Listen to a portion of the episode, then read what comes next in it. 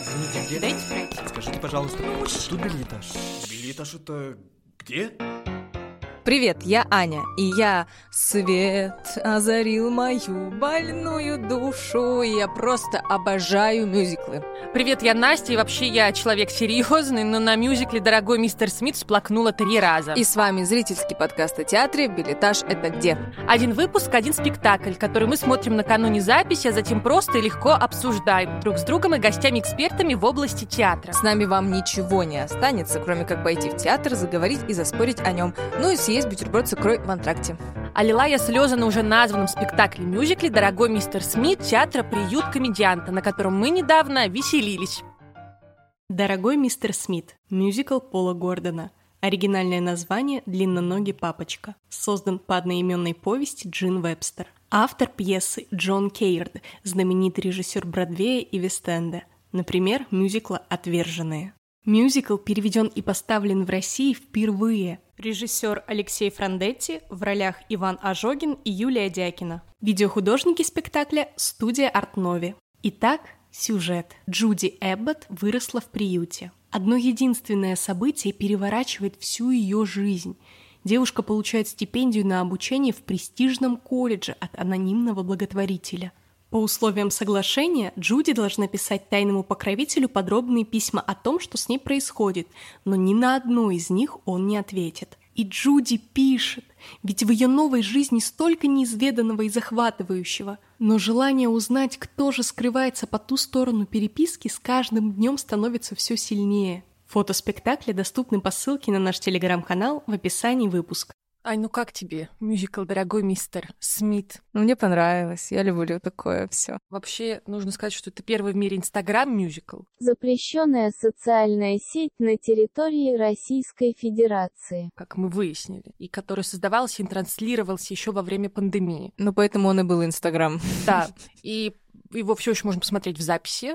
Он, да, в общем-то, на YouTube есть. он строится только на двух главных героях. И, Да. в общем-то, этого достаточно, чтобы поплакать три раза, впечатлиться, погрузиться вот в эту сказку, которую тебе все создают на сцене с помощью своей актерской игры и вот этих вот про- проекций. вот да, этих вот то есть, по сути, спектакль очень такой, как сказать, мобильный. Декорация — это такая коробка белая, и на нее транслируются видео, рисунки меняются, исходя из того, что происходит. То есть, если, например, герой сидит, кормит голубей, то он подносит руки к конструкции, и из рук высыпается зерно. Но зерно это нарисовано на видео. По сути, нет никакого реквизита. То есть там основной, в общем, реквизит это они сами, э, контрастная, костюмы, яркая у них, да. да, э, одежда, костюмы. Грим и все. Ну, их вокал и актерская игра. Танцев там нет. Вообще мюзикл бродвейский, «Дорогой мистер Смит», но в оригинале называется не так. Это только для нашего театра, по-моему, поменяли название. Так он называется. «Длинноногий деда», «Длинноногий дедушка». Где-то есть варианты «Длинноногий папочка», «Длинноногий дядюшка» я встречала. Ну, в общем, длинноногие мужчин... мужчины. Длинноногий папочка это уже какой-то другой мюзикл, мне кажется, Ну, получится. я правда видела в интернете. Есть экранизаций много голливудских. э, Там тоже что, по-моему, папочка. В общем, для нас, как не всегда, все перевели. У нас получился дорогой мистер Смит. все создано по повести. И повесть 1920-х годов. То есть действие происходит в 20-х годах 20 века. И это там отражено в костюмах, в месте действия, в социальных различиях между персонажами. То есть она там сиротка, он там супер интеллигент, супер аристократ. Вот поэтому меценат. И все это там есть. И я бы, кстати, почитала эту книжку. Мне кажется, это очень занятно. Надеюсь, что там раскрыта психология персонажа, почему он так поступает, почему он выбирает каких-то сирот, спонсирует их, заставляет их писать ему письма, А сам на них не отвечает. Типа это какой-то род психологического насилия, как вот по мне. Я не понимаю, почему он так поступает. Там говорится, что у него умерла мать рано, и его бросила невеста. Ну и все. И все. То есть в мюзикле мы больше не можем понять, почему он такой жесткий чел. И, ну, понятно, что мюзикл, да, это такой жанр, где все, вот эта завязка, все вот это, в общем, все эти театральные э, штуки, это все очень быстро развивается, чтобы зрителя максимально захватить, погрузить во все это. А почему он вообще в нее влюбился? Вот он прочитал одно ее письмо, и все. Письма, они показались ему эмоциональными, и этого хватило, видимо. Ну, такая, ну, логика есть, но вопрос, насколько она убедительна. Ну, либо надо просто относиться к жанру проще. Ну, все же как бы объяснено. Нет же такого, что они там увидели друг друга и все. Ну да, они вообще друг друга не видели. Ну, Вообще, а, да, но она его видела со со, спины. спины. а он ее как бы потом увидел только. Она увидела его длинные ноги, потом вот стала... Ну так, значит, ты длинноногий, окей. И ее еще интересовал вопрос, ты вообще лысый, э, деда, или ты там чуть-чуть начинаешь лысеть? Ну, Или ты старик вообще древний. Да, а он читает такой, «М, я вообще немножко... Ну, не вообще, старик». получается, она влюбилась в образ какого-то деда. Параллельно она влюбилась. В общем, короче, мы, наверное, лучше не спойлерить, да, сложная история. Ну, в общем, ребят, там такая непростая ситуация получается, что главный герой, он не дед.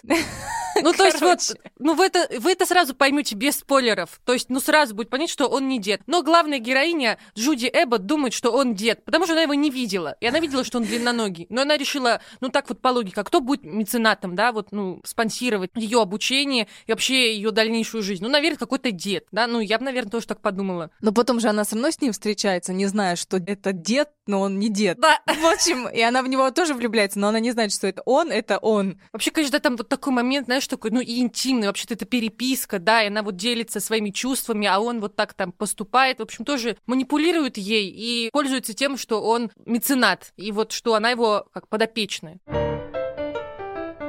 Ну вот потом, когда он ей открывается, наконец-таки, я бы, честно, не знаю, как я отреагировала. Она там типа даже не обиделась особо, такая, ну ок, ладно, что ж поделать, и все, они поженились. Я думала, в общем, что она все равно будет момент, что она на него обидится, и она скажет, в смысле, дед, ты не дед, ты что вообще делаешь? В смысле? Как так вообще произошло? Нет, я вообще не против, что все хорошо закончилось, что все счастливы, но я бы, правда, вот, ну, задумалась. Там вот так все здорово и прекрасно, какой-то такой мыльный, в общем, красивый розовый пузырь. Да, который желательно бы не лопался. Я не скажу, что я много видела мюзиклов вживую, потому что, мне кажется, в России все таки с этим... Это не индустрия точно. Что я видела вживую? Так, Смотрела «Нотр-Дам де Пари» французский, «Кошки» бродвейские. «Призрак оперы» — это только в кино, потому что найти, на самом деле, записи мюзиклов не так просто бродвейских. По-моему, их особо-то и нет. «Кошки» вот есть, да, точно, вот иду. А остальное все отрывками какими-то. Ну и, конечно, сложно так воспринимать жанр. Что важно в мюзикле? Чтобы были шлягеры, да, вот песни, которые запоминаются. Ну, тут я не знаю. Я, у меня не гениальный слух, я смогла напеть только в, в антракте. После спектакля я уже не могу напеть. То есть настолько сильно я не запомнила мелодию. Еще что меня обычно всегда цепляет в мюзиклах, когда их на русский переводят, что это иногда очень убого. Например, когда слушаешь Нотр-Дам де Пари по-русски, мне очень не нравится. Ну ладно, заглавная песня Эсмеральда это еще туда-сюда, правда. А вот в основном мне не нравится. Но тут я не слышала оригинала в этом мюзикле. Поэтому меня сильно не смущало. Ну, кроме Манхэттена. Как-то, не знаю, не ложился Манхэттен. Не знаю, не Манхэттен. ложился. Я Вот. покажу тебе что-то Манхэттен. А так, вроде бы ничего, перевод неплохой. Что перевод же тоже очень сложно. Перевести песню, вот это очень сложно. Вообще мюзикл сложная вещь, конечно. Да, но что самое главное, что дарит мюзикл, хороший мюзикл, что ты выходишь такой, как будто съел какую-то какой-то очень вкусный десерт сладкий. И жизнь как-то сразу преображается. Да видно даже по зрителям, которые Да. в антракте выходят. Ну, есть такой момент, что оно в театре немножко сумбурный. Все как-то после работы, кто-то как-то там чуть-чуть опаздывает, торопится. Нас вообще с Аней туда чуть не пустили. Это отдельный вопрос устройства, значит, э, билетов в театре приют комедианта, потому Да, что нам билеты их пришли в спам. Ну, И это вс- ладно. И всем, всем, кто покупал, видимо, онлайн, пришли в спам. Ни один театр не присылал мне билеты в спам. А я как э, человек, который все любит удалять и чистить э, в своей жизни, то я, естественно, спам удалила и даже не посмотрела, что там. Ну, в общем, ладно. Все равно есть такой момент, когда нужно настроиться на это вот искусство, которое сейчас тебе подарят. И вот это все среди других зрителей ты замечаешь, и потом проходит первое действие, все выходят в антракте, и все просто такие котики. Все вот так улыбаются. Улыбка не сходит с лица ни у кого. И потом все так неспешно расходятся. Все в такой легкости. Вот Эх, Не знаю, надо всем прописывать мюзикл раз в неделю. Вообще да. Вот если чувствуете, ну что-то у вас вот какое-то чуть-чуть плохое настроение, что-то как-то вот не то, да, чувствуете, струны вашей души как-то в минорном а, настроении вибрируют, пошли на мюзикл, все сразу здорово. Да, но главное на хороший мюзикл. Пока мы вот за этот отвечаем, Но есть другие, за которые мы не отвечаем. Отвечаем за этот. мы закончили наше, наверное, обсуждение, и мы перейдем к гостье. Гостья очень интересная у нас сегодня. Сегодня у нас в гостях Юлия Дякина, актриса оперетты и мюзиклов, лауреат премии «Золотая маска». Привет, Юля! Привет. Спасибо большое, что к нам приехала, что дошла до нас и готова сегодня с нами побеседовать. Расскажи, пожалуйста, как ты вообще решила, что хочешь стать актрисой мюзикла? Так решила не я. Так э, решила, жизнь так решила. Вообще изначально я не собиралась никогда, то есть у меня нет детской мечты стать актрисой, я не из актерской семьи. В таком сознательном возрасте я хотела заниматься журналистикой и занималась журналистикой, но помимо этого у меня был голос, у меня есть музыкальное образование, и мои родители заставили меня поступать в театральный институт. Интересно, То есть, а почему да, это, наоборот? это такая нестандартная история в плане того, что обычно родители отговаривают своих детей, мои же, наоборот, как-то поспособствовали тому. У нас был компромисс, что вместе с журфаком я поступаю в театральный. В консерваторию я на тот момент уже поступать передумала, хотя была такая идея, а театральный институт был для меня какой-то абсолютно новой, неизведанной территорией в театр. Как бы я ходила уже в довольно позднем возрасте, мой первый поход в театр состоялся в 14 лет. Это был спектакль в Свердловской мускомедии. Это был музыкальный спектакль. Мой папа на 8 марта повел меня в театр музыкальной комедии. В общем, судьба тогда меня направила в правильное русло. После этого спектакля я поняла, что почему бы и нет. Я пошла на экзамен в театральный институт. Я подавала документы только на кафедру музыкального театра и поступила на этот факультет после первого тура прослушиваний. Журфак поблек, да, на этом фоне. Но он не остался позади, он вылился в несколько другое направление. То есть я пишу пьесы, я перевожу мюзиклы. А можешь рассказать, чем отличается работа актера мюзикла от работы, когда ты актер драматического спектакля? это гораздо сложнее. Многим кажется, что артист музыкального театра это недоактер. Я считаю абсолютно иначе, что артист музыкального театра обязан уметь все. Он Мгм. обязан хорошо петь, он обязан хорошо танцевать, он должен быть прекрасным драматическим артистом. Все то, что весь комплекс, весь синтез того, каким должен быть артист, это воплощение артиста музыкального театра. Потому что очень много сейчас сталкиваюсь с тем, что в драматическом театре стало модно делать музыкальные спектакли, и насколько тяжело драматическим артистам дается этот жанр. Просто невыносимо тяжело. Как только дело доходит до музыки, артисты, владеющие телом, текстом, драматическим искусством, начинают чувствовать себя реально первоклашками, потому что они не понимают, как это работает. Сложность этого жанра его легкости. Никто не должен понимать, насколько это тяжело, насколько это трудно тебе дается и сколько сил и финансов в это вложено, потому что музыкальный театр это самый дорогой жанр театра. А вот скажи, вот, дорогой мистер Смит, там же, ну, вот два артиста, и вы постоянно на сцене и постоянно практически поете. Насколько это тяжело? Сложность в том, чтобы петь на протяжении спектакля не так велика, если ты постоянно в тренинге. М. И это факт. Вокал точно так же, как спорт. Поэтому э, мы находимся в тренинге постоянно, наши уроки, они не прекращаются, материал всегда впивается. Скажи, что для тебя значит этот жанр? Это любовь. Это по-другому э, сказать не получится, потому что, ну, это тоже мое такое субъективное мнение о том, что в театре могут работать люди абсолютно ударенные. То есть терпеть все то, что происходит там во время постановок, спектаклей и прочего, можно только по огромной любви. К этому нельзя относиться рационально. Не получится. Театр — это и хобби, и любовь, и профессия. В этом плане я счастливый человек.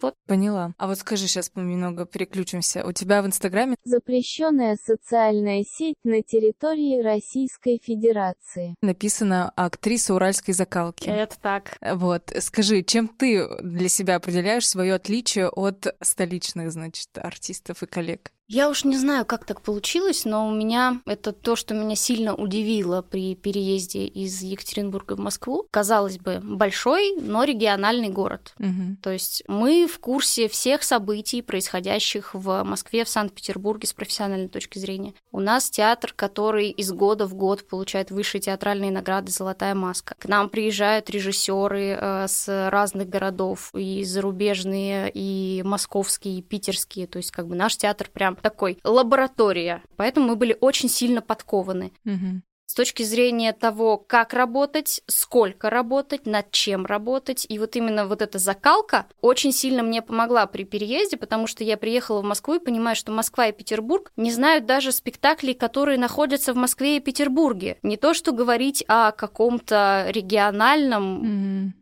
Просто люди не в курсе, люди не интересуются. Я, поработав в мускомедии, поработала со стольким количеством режиссеров, которые многим артистам даже не привидится. Вот эта закалка, которая дала мне Свердловская мускомедия, она меня выручает из раза в раз, потому что мне кажется, что я прошла уже, если не все, то многое. То есть у меня мой бэкграунд, который дала мне Свердловская мускомедия, он силен. И я этим горжусь. Поэтому я и говорю о том, что я актриса уральской закалки. Потому что люди с Урала крутые. Люди с Урала крутые, да. Урала Настя уже говорила, что мы тоже с Урала все. А, Я не успела отлично. сказать. Вот. Я из Челябинска, Настя из Челябинской области, город Катав Ивановск. Вот. Да, да, да. Очень-очень рада Да, знакомству Екатеринбург я тоже очень люблю и бываю там частенько.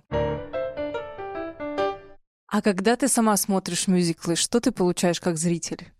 Но я смотрю по-разному. То есть очень многие там, ну, мне не понравилась эта постановка. Почему? Ну, не знаю. Мне, если не нравится, э, например, спектакль, я смотрю на артистов, на их Мгм. работу. Если мне не нравится работа артиста, я слушаю музыку. Если мне и это не нравится, я смотрю на декорации. И в любом случае, в, каком, в любом случае найдется что-то, что тебя зацепит, зачем тебе будет интересно наблюдать. Потому что театр это же слоеный пирог, там не бывает Мгм. одного. Вот, вот это вот так. И на все можно обращать внимание. Почему спектакли иногда приходят пересматривать по нескольку раз? Потому что, например, пока ты разобрался в сюжете, например, есть э, мюзикл Гамильтон, не знаю, слышали вы или нет, Ну, слышали, да. Совет, Советую посмотреть, послушать более детально. Я его смотрела четыре раза, потому что первый раз я просто успевала читать субтитры. А поскольку это хип-хоп мюзикл, вы понимаете, что слов Надо там очень быстро много. читать. Надо очень быстро читать. Первый раз я только читала субтитры, чтобы вникнуть вообще, что там происходит. Второй раз я смотрела уже на работу артистов. Потом я поняла, что там очень классная работа у балета, и я очень хочу посмотреть, что там делает эта пуля. Вот, и, как- и я смотрела его четыре раза, и каждый раз у меня что-то откликалось, откликалось. Мне кажется, сейчас я этот хип-хоп мюзикл могу наизусть прочитать.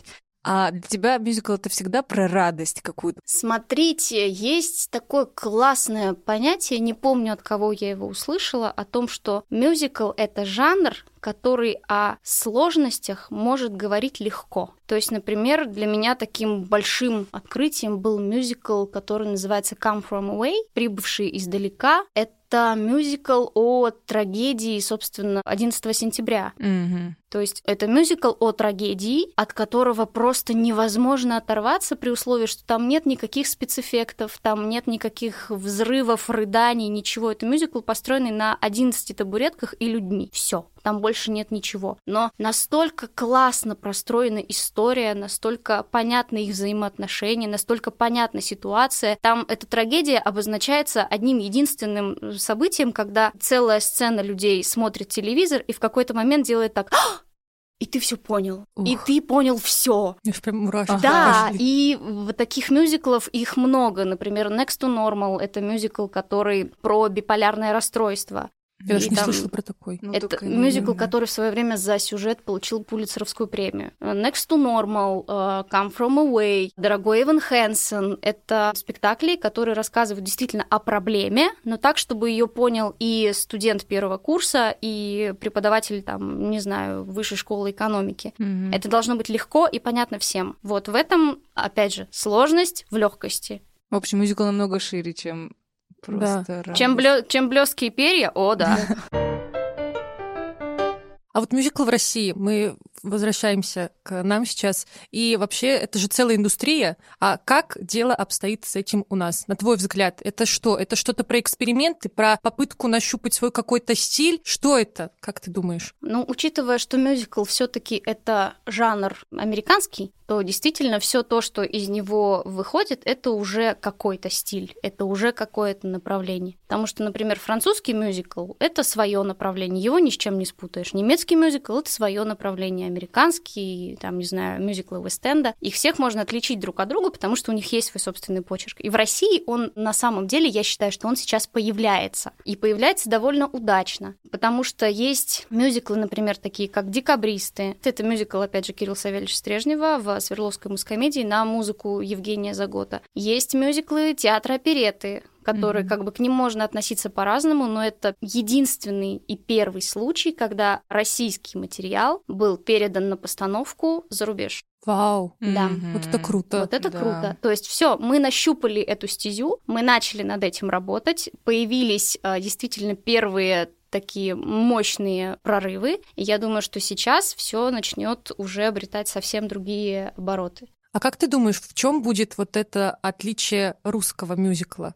Их можно в слова облечь, эти отличия? Мне кажется, что в русском мюзикле в первую очередь будет лежать история души. Как mm-hmm. бы это, как бы это ни звучало, потому что мы очень откликаемся на то, что почему, например, там мюзикл Анна Каренина, потому что мы понимаем, что там происходит. Почему мюзикл Декабристы, потому что мы понимаем вот это взаимоотношение, почему Екатерина поехала за Трубецким. Mm-hmm. То есть в любом случае должна быть история, которая откликается в душе.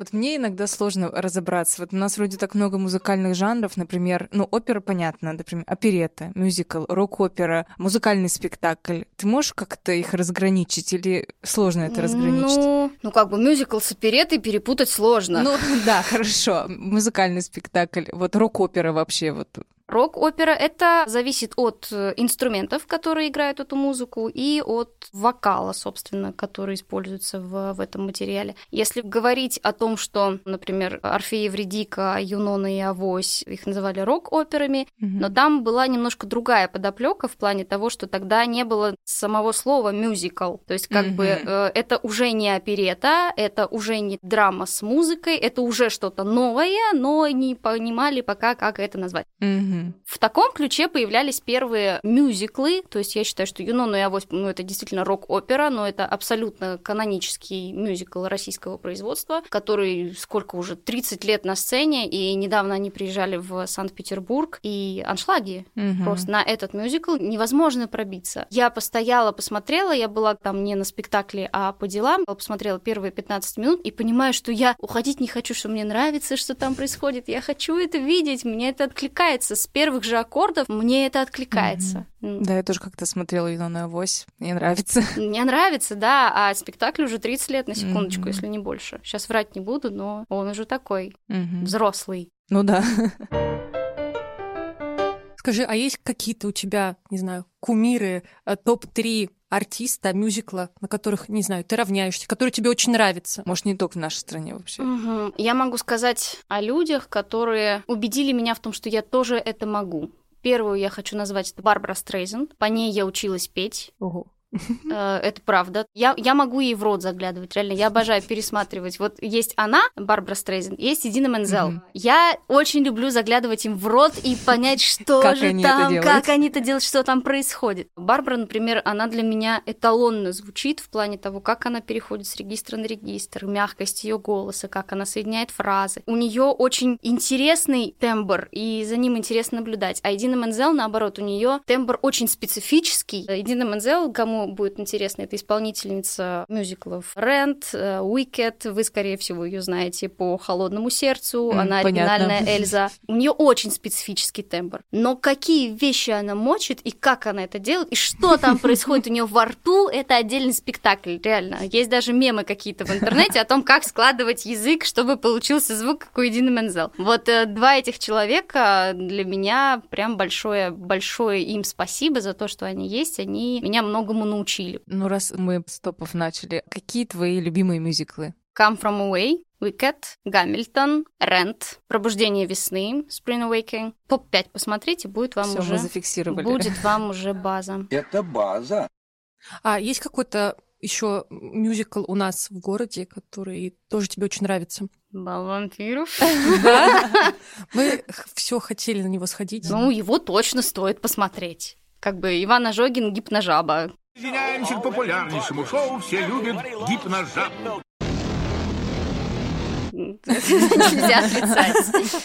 Ты сейчас работаешь над новым спектаклем, да? Вот скажи, а с чего начинается работа? Спектакль, который я репетирую, собственно, сейчас, это «Обыкновенное чудо» в Тюзе имени Брянцева. Премьера спектакля у нас 30-31 октября Туда был немножко другой подход, то есть в первую очередь смотрели, естественно, артистов труппы. Потом уже обнаруживается, нужно ли кого-то приглашать со стороны или не нужно кого-то приглашать со стороны. Например, в нашем случае пригласили волшебника Ивана Жогин, пригласили Нону Гришаеву на роль Эмилии. Три состава получилось приглашенных артистов «Принцесс и медведей», угу. потому что у принцесс, например, это очень высокая партия.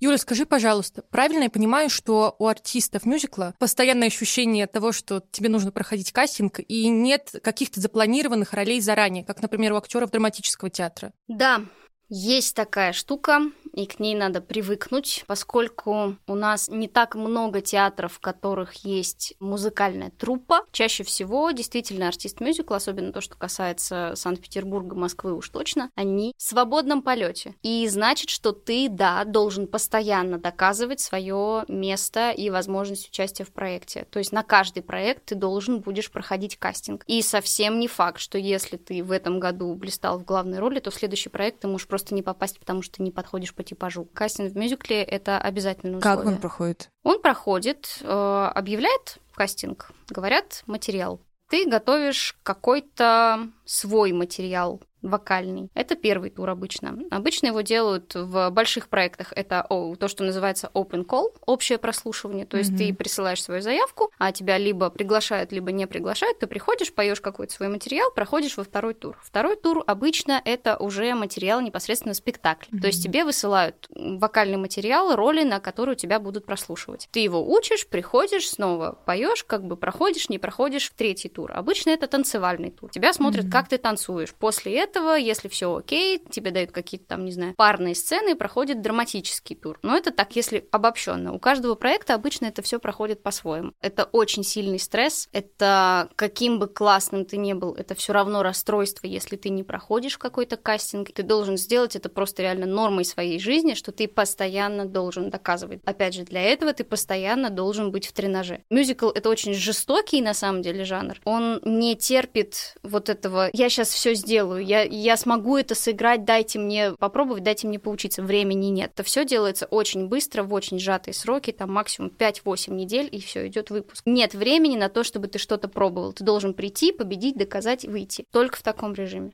Это очень жестоко. Довольно жестко. Это нужно в себе воспитать. У меня это получилось вообще не с первого раза. Я, наоборот, артист, выращенный в труппе. То есть у меня есть план репертуара, как бы без зарплаты я не останусь, я должна буду участвовать хотя бы в одном проекте в сезон. Это очень расслабляет. И когда мне пришлось доказывать это, я в течение года пролетала на каждом кастинге, в котором участвовала. В течение года я не прошла ни одного. Учитывая, что я золотомасочный артист, 10 лет работы в профессиональном профессиональном театре я тупо не умела этого делать. То есть я приходила, у меня тряслись ноги, у меня пропадал голос, я стояла просто как щенок, облитый водой, и не понимала, зачем я это делаю, почему я должна это делать, почему я должна что-то кому-то доказывать. В какой-то момент щелкнула, я пошла, наоборот, в нападение. То есть я приходила и прям, вот она я, вот так будет, вот будет вот так. И начало получаться. Вдруг. У нас еще более-менее щадящие кастинги, и, насколько я знаю, на Бродвее тебе вообще дано всего 16 тактов музыки. 16 16 тактов. Это буквально 30 секунд.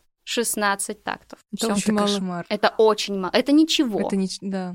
А что тебе давало сил после того, как ты несколько раз не проходила кастинг, снова на это идти? У меня был период, когда я прилетала на кастинги из Екатеринбурга, и все отказы получала в аэропорту Шереметьево. О, У меня это, это какая-то грустная история, про это можно снимать было... кино. У меня это было реально место плохих новостей. Я сидела где-нибудь в углу, рыдала в шапку, а потом ехала домой и понимала, что у меня снова ничего не получилось. И в какой-то момент я разозлилась. В смысле я что-то не могу, в смысле я чего-то не умею. И вот, э, вот это опять уральская закалка дала себе знать в тот момент. Не дала мне расслабиться, опустить ручки и как бы я должна себе доказать, что я могу и это. Ага, а вернемся немного в другую отрасль индустрии. Вот мне кажется, или чтобы артистов было больше, и они были более конкурентоспособными, скажем так, наверное, надо с детства петь и с детства танцевать. Ну, потому что... Ну, это бы в идеальном мире, да, это так и выглядит. Как в балете, ну... Да, абсолютно. Я думаю, что рано или поздно к этому придут. Если посмотреть мюзиклы с участием детей на Бродвее, это можно просто реально с профессией попрощаться, с самооценкой попрощаться, и как бы и понять, что ты вообще ничего в жизни не добился, потому что то, что творят эти дети, это невозможно. Последний блок вопросов, быстренько. Что-то мы про Смита вообще не вот, разговариваем. я как раз к нему и хочу вернуться. Ну, это ведь достаточно камерный мюзикл, да? И ну, вот, это недостаточно, ну, это действительно, да, это действительно камерный мюзикл. Сложнее работать, чем в более масштабном виде или нет? Как вот зритель, он же ближе, как Сложнее. Вот это... сложнее. Это мой первый опыт работы камерного спектакля, и это действительно совсем другой вообще жанр мюзикла. И да, могу сказать, что это сложнее, потому что у тебя просто нет времени на то, чтобы отключиться. То есть mm-hmm. в большом продакшене, например, у тебя там есть номер, после этого какие-то другие номера, и ты пошел там, не знаю, кофе выпил, mm-hmm. с э, коллегами поболтал, перегримировался, еще что-то в этом роде. Тут такой возможности нет. У тебя есть перерыв только в антракте, и то он у меня проходит тоже в режиме бешеной антилопы, потому что там перегрим, перепарик, перекостюм, все что угодно. Дай бог реально два глотка кофе сделать. Это мой самый важный комплимент от зрителей. Мне кажется, так легко тебе это дается, это прям ну, твой это... материал. Если бы вы знали, как я выползаю вылезаю с этого спектакля. Мне вот сегодня попалась статья, петербургский театральный журнал. Статья была заглавлена «Барби и Кен», и вот она, значит, там анализирует, что это там очень американский стиль, ну не суть, не суть. А в конце, что все поверхностно, все поверхностно, все такое прочее. Вот я не знаю, вот люди так воспринимают, потому что они действительно так воспринимают, или вот кому-то не идет этот жанр и все. Кто-то не любит мюзиклы. Ну что вы теперь? Такое бывает, да? То конечно, есть? конечно. Я не понимаю просто. Просто мы сходили, это такая сказка, и все выходят оттуда такие счастливые счастливы. Мне да. кажется, очень редко, Морщины когда ты разглаживаются. Очень редко, когда ты выходишь из театра, ты там вот, тем более это среди недели, mm-hmm. и все отключаются настолько от своих дел, от каких-то забот, вообще от всего, и все выходят, правда, с таким счастьем на лице. Это очень дорогого стоит. Мы ради этого и работаем. То, что кто-то написал, на меня сваливается довольно много потоков негативной критики, и я научилась уже с этим справляться, потому что, ну, ребят, ну, окей, а что я могу сделать? Что теперь должна на трусах повеситься? Не будет этого. Ну, необычно, Прости, Простите. На Урале так делают, если что. Не надо, пожалеть, пожалейте нижнее белье. Оно нынче недешево стоит. В «Мистере Смите», мне кажется, там реально столько любви вложено в этот спектакль. Мы до четырех часов утра были в театре и репетировали, репетировали, выстраивали, выстраивали. Перед премьерой у нас полетел сервер, и пришлось делать это все с самого начала. И то есть мы были реально как молодые родители, у ребенка режутся зубы, и мы уже не знаем, что с этим делать. И вот он. Ну как его можно не любить? Ну он же классный такой, красивый такой, наивный, музыкальный, mm-hmm. такой весь про любовь. Как его можно не любить? Вот мы его и любим. Ну, последний вопрос. Как ты думаешь, вот эта э, история любви, которая вот в этой истории, она вообще реально вот такая вот? Ну, это очень сложно психологически, так если подумать. Ну, слушайте, когда мы рассуждали над этим, и почему у нас, собственно, мюзикл и выглядит как мультик, потому что эта история в бытовом формате выглядит, ну уж слишком неправдиво. Угу. Ну, не бывает такого. Вот если делать ее действительно бытово, как это сделано в оригинальной постановке, бродвей, бродвейской постановке, там абсолютно исторический мюзикл. mm Бытовые костюмы, бытовые декорации, реальные люди. И это так скучно. А вы видели оригинальную? Есть видео этого спектакля, не знаю, в свободном доступе или нет, но да, мы его смотрели. Это очень затянуто, это очень неправдиво, это, ну вот всегда есть какой-то, м-м, да ладно. Угу. И поэтому мы решили действительно уже вот так ломом по башке. Это сказка. Угу. И поэтому он выглядит как мультик, ты смотришь мультик, у тебя перед глазами весь мир как мультик. Ты начинаешь в этом мультике видеть смыслы. Ну все, Юля, спасибо большое, что к нам пришла. Мы обсудили многие аспекты и мюзикла, и жанра вообще. И жизни. Да, и жизнь самое важное. Я надеюсь, что моя миссия хотя бы рассказать людям о том, что этот жанр нужно хотя бы попытаться понять, она понятна. Есть такие вот фанаты, как я. Если хотите узнать что-нибудь еще, обращайтесь. И ходите на спектакли. Обязательно ходите на спектакли. Аня, расскажи, что ты узнала нового из нашего разговора с Юлей? Я узнала нового, много чего. Основное это то, что мюзиклы бывают не только радостные, а могут быть посвящены каким-то тяжелым темам, например, расстройства, теракты и прочие вещи. В общем, я эти мюзиклы не слышала, даже не видела и займусь этим. И рекомендую заглянуть в наши соцсети, где у нас тоже есть ссылочки на это все. А еще мы хотим посоветовать одну театральную группу ВКонтакте. Она называется «Билеты для студентов» или Art for Students Students. В группе ребят вы можете найти актуальные билеты на предстоящие спектакли в Санкт-Петербурге. Цены сильно ниже тех, что в кассах или на сайтах театров. Но это роскошь только для студентов. Ссылочка на группу в описании. Спасибо, что были с нами. Подписывайтесь, пишите отзывы и ставьте сердечки на той платформе, где вы нас слушаете. И главное, рассказывайте о нас друзьям и знакомым. И зовите их в театр. Мы вот уже приготовили бинокли для следующего спектакля. С вами были Аня и Настя. До встречи в Балетаже.